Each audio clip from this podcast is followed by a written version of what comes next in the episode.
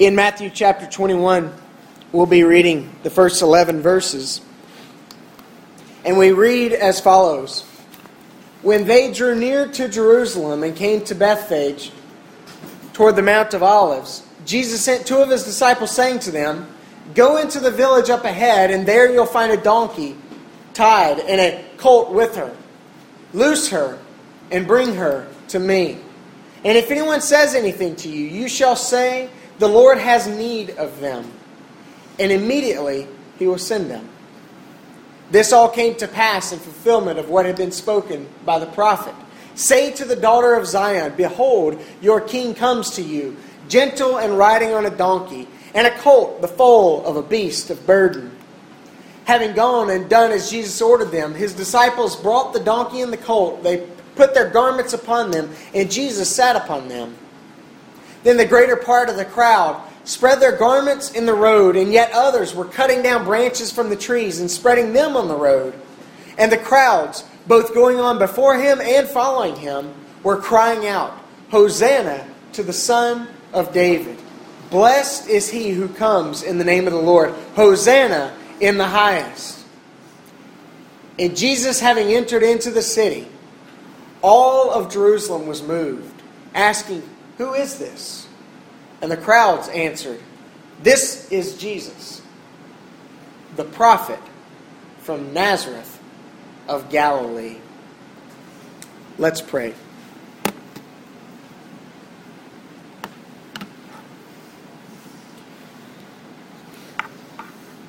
Almighty and ever living God, in your tender love for the human race, you sent your Son, our Savior, Jesus Christ, to take upon himself our very nature and to suffer death upon the cross, giving us this example of his great humility. Mercifully grant that we may walk in the way of his suffering and also share in his resurrection. Through Jesus Christ our Lord, who lives and reigns with you and the Holy Spirit, one God, forever and ever. Amen.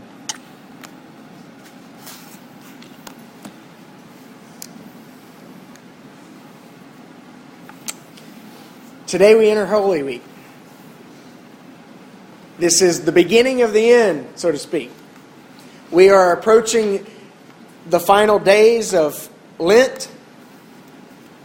And as we do so, we approach a cross. You know, it's interesting. We begin this season on Ash Wednesday with ashes imposed upon us in the form of a cross, being reminded not just of our Lord's death, but that we too shall one day die. That's how we begin Lent. From dust you shall you have come, and to dust you shall return. And we end Lent in the dull and gloomy reality that our Lord was buried in a tomb.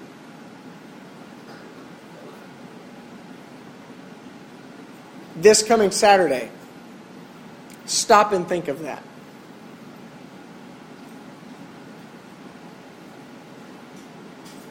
The one who created you the Word of the Father. The one whose birth we celebrate at Christmas. The one who was in the beginning. His body was placed in a tomb. That's Holy Saturday.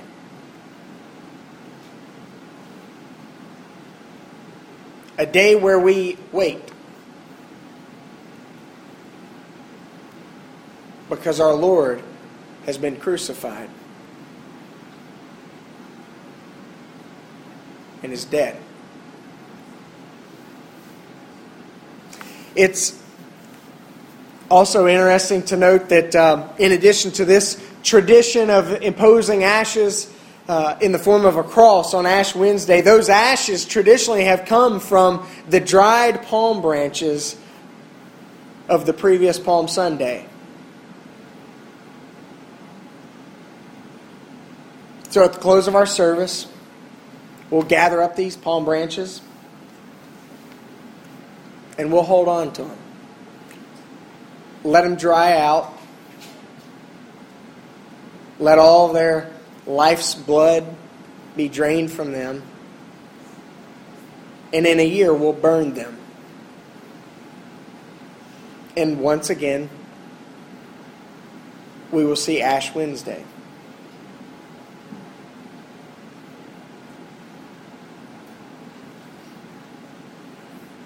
I mentioned last week that we don't think how God thinks.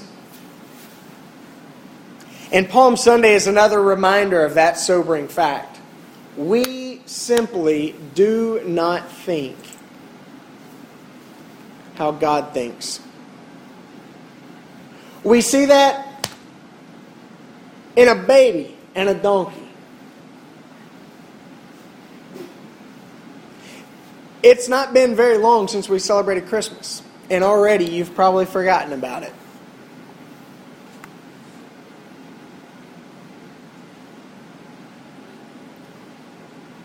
God came to redeem us as a baby, not as a grown man, but as a baby. Not even as a newborn baby, but as a baby in a womb.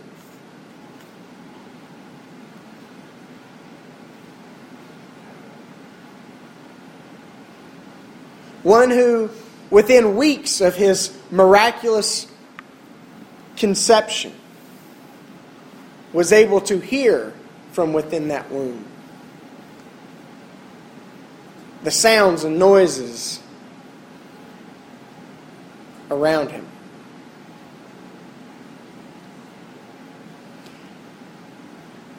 God makes himself small for our sakes.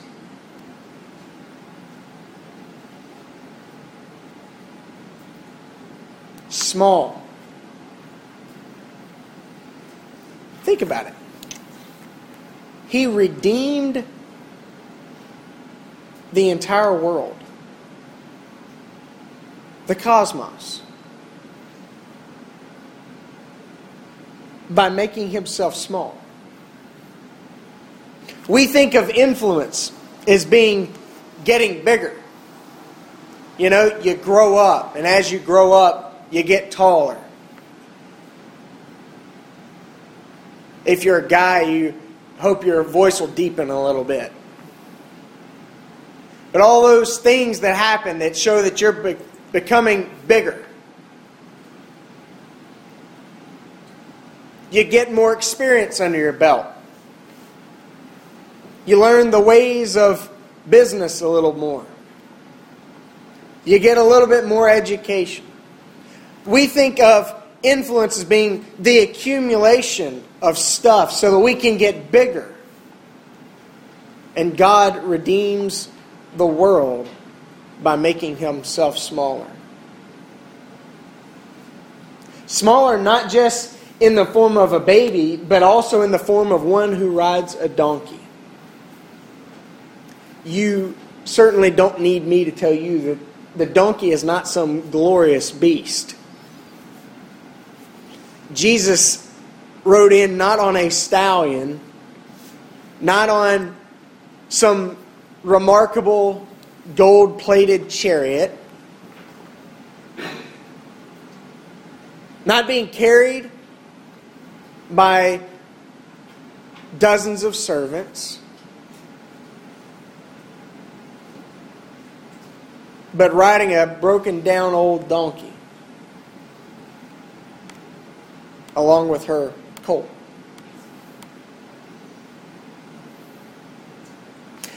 I love that um, the uh, the text doesn't refer, when it refers to the colt, it doesn't refer to the colt as being the foal of a donkey. It specifically uses a really odd word that literally means a beast of burden. The offspring of a beast of burden.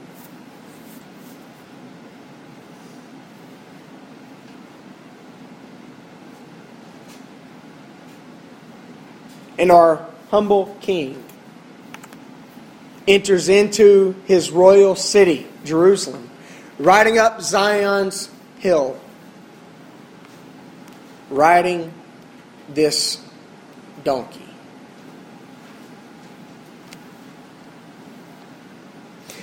I, um, I use this in my um, own experience during Palm Sunday each year, and so I again want to make it available to you. G.K. Chesterton's poem, The Donkey. when fishes flew and forests walked and figs grew upon thorn, some moment when the moon was blood, then surely I was born. With monstrous head and sickening cry and ears like errant wings, the devils walk in parody on all four footed things. The tattered outlaw of the earth, of ancient crooked will, starve, scourge, deride me, I am dumb. I keep my secret still. Fools, for I also had my hour, one far fierce hour and sweet. There was a shout about my ears and palms before my feet. Our Lord made himself small and humble to redeem us. We don't think like he thinks.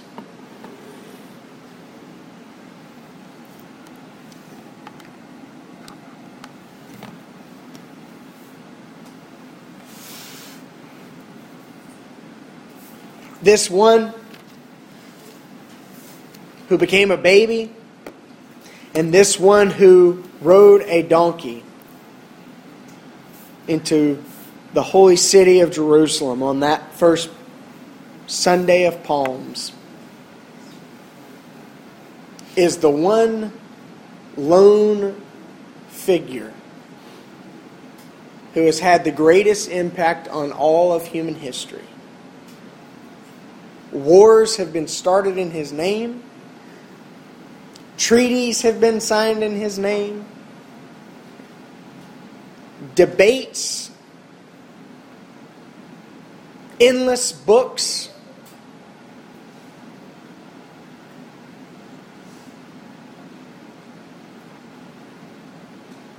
He's had the single greatest influence. We still date our calendars according to a faulty reading of when he was born.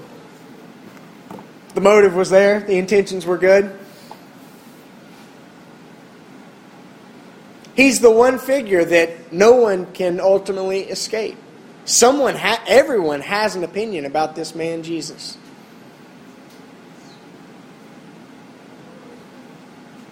And yet he made himself small for us.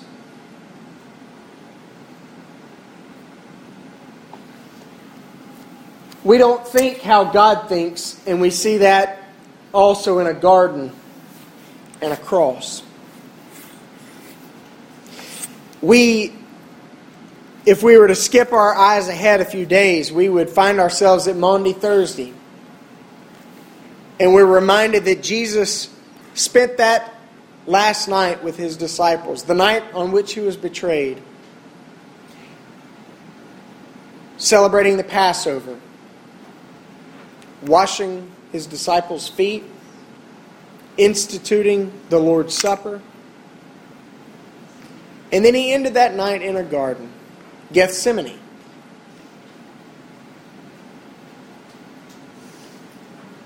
And our Lord wept. Wept at the cup that lay before him. In fact, he pleaded with the Father if there's any way this can not be the case, if there's any other way we can redeem these people please keep me from tasting this cup. And yet, he ended his prayer, Not what I will, Father, but what you will.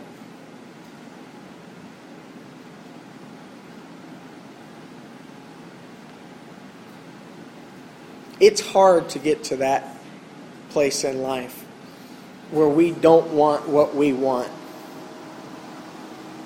Where we trust God enough to say, I know what I want, and I know that's probably not what I need, therefore, that's not what I want.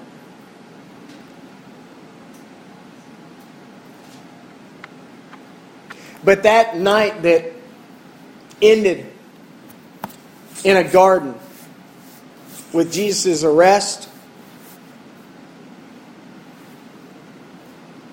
brought the next day where he was mocked and ridiculed, tortured, and nailed on a cross. You remember the cross was what caused Peter to cry out, It'll never happen to you, Lord. God forbid it. Not on my life. We don't like the cross. If we like the cross, we like a nice, pretty one. Certainly a clean one. One with no Savior on it. Maybe one imprinted with, He is risen. Because we don't like to stop at the cross and think about the death of our Lord. We want to quickly move beyond it. We want to get to the Easter eggs. The Easter baskets with the fake grass that's worse than Christmas tinsel. because we don't like the cross. At least not the bloody kind.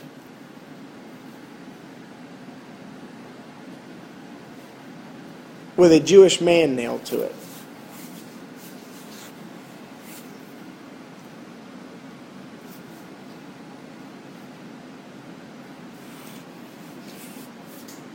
We don't think how God thinks.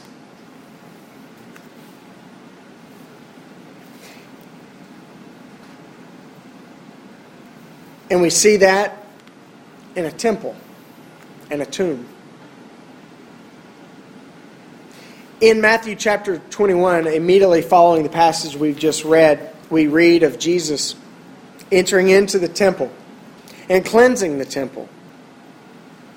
And we're reminded that that's the whole purpose for his coming was to cleanse the temple of the heart.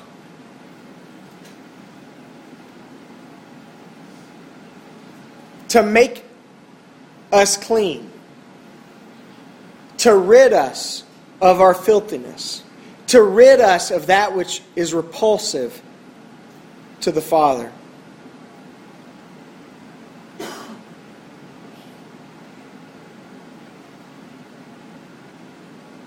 He came to turn over tables, to cause a ruckus, to mix things up a bit.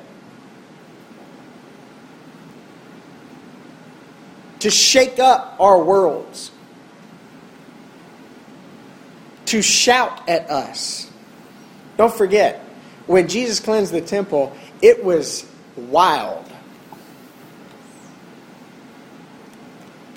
He, he was not, I, I, I honestly think most of us, myself included, we often fall into that, um, that uh, uh, problem because it's not biblical that problem of thinking that the cleansing of the temple must have been really kind of modest and pol- Jesus was politely going up and asking the money changers, "You mind putting this up and we'll you know do things a bit differently. We'll talk later. We'll have a committee meeting about it." You guys mind folding up the tables and kind of getting them out of the foyer here? It's just it's kind of unbecoming. He made a whip and was beating the floor with that whip, shouting as he walked from one end to the other, himself flipping over tables, knocking down bird cages, animals running everywhere, birds flying everywhere, people screaming in anger, gold and silver pieces hitting the floor, a stone floor.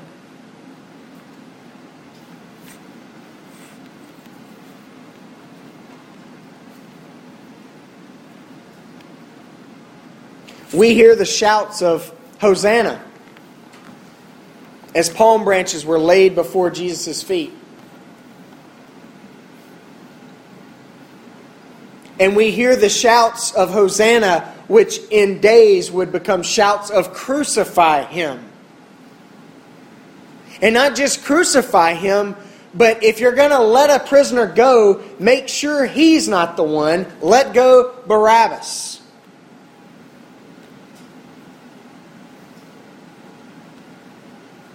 We hear those shouts. And we too often miss the fact that in our Lord's passion, God is shouting into our lives. Shouting the word of redemption. Shouting the word of healing. He came, o- he came to turn over the tables in our lives that need turning. To mess up that which needs messing up. So that He might put it back together and make it right. And He does that not just in the cold, stony hall of a temple but in the cold,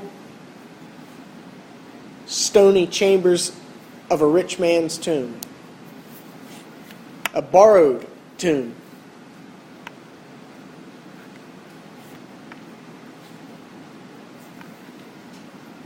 He was laid in that tomb by a Pharisee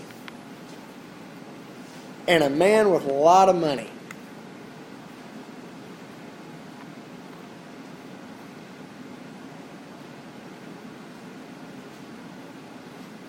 And on Easter Sunday morning, when some of the ladies got together their spices and ointments and went to that tomb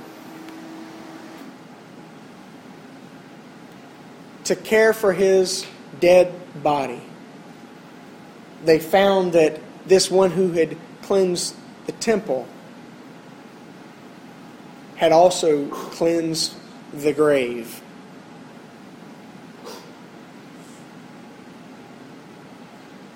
They found not him there, but the cloths which, which, with which he had been bound.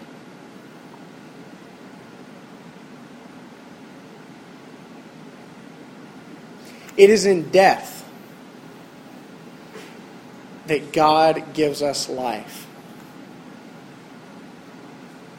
That's not in some weird romantic um, Edgar Allan Poe sort of weird way of glorifying death.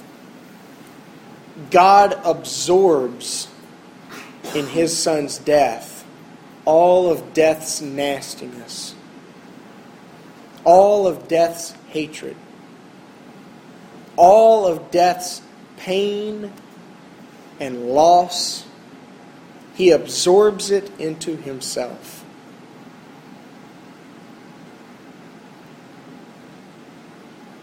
So that he might trade his life for our death.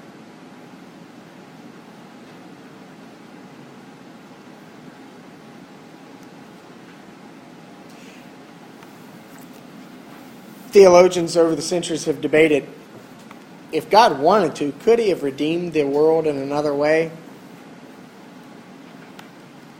I don't know, perhaps. That's that's very speculative. The fact is that God has seen fit to redeem the world how he saw fit to redeem the world.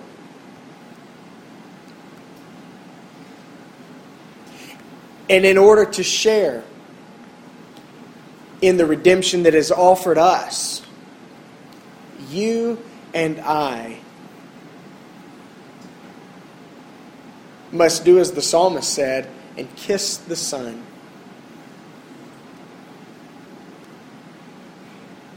You and I must embrace this one who bled and died for us. This one who was born as a baby.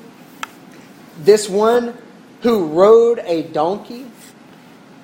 This one who wept in a garden and begged for a way out. This one who ultimately said, I will do what it takes to redeem the world.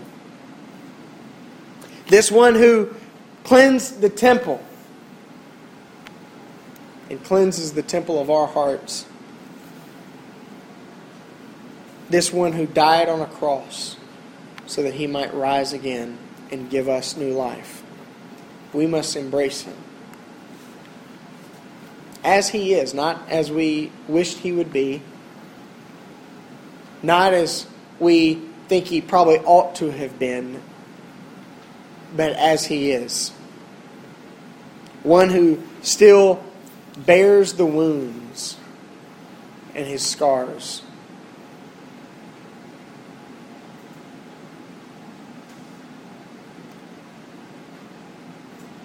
Will we embrace him?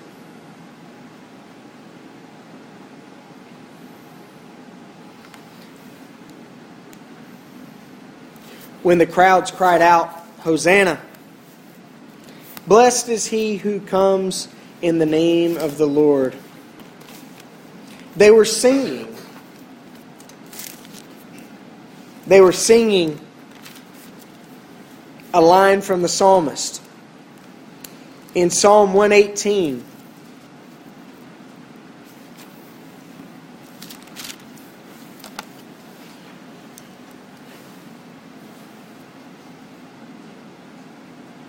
we um, we are familiar with the verse. This is the day the Lord has made. We will rejoice and be glad in it, and we often use it as maybe our Facebook status update or the bumper sticker on our car. And we forget that when the psalmist made that statement, he was speaking of the cross of Jesus. Hear what the psalmist says in Psalm 118, beginning at verse 19, he says, Open to me the gate of righteousness, and I will go through them, and I will praise the Lord. This is the gate of the Lord, through which the righteous shall enter. I will praise you, for you have answered me, and have become my salvation. The stone which the builders rejected has become the chief cornerstone. This was the Lord's doing, and it is marvelous in our eyes. This is the day that the Lord has made. We re- will rejoice and be glad in it. Save now, I pray, O Lord. O Lord, I pray, send now prosperity. Blessed is he who comes in the name of the Lord. We have blessed you from the house of the Lord. God is the Lord, and he has given us light. Bind the sacrifice with cords to the horns of the altar. You are my God, and I will praise you. You are my God, I will exalt you. Oh, give thanks to the Lord, for he is good, for his mercy endures forever.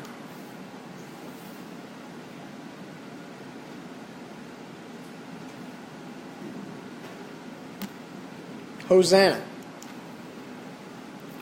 Save us.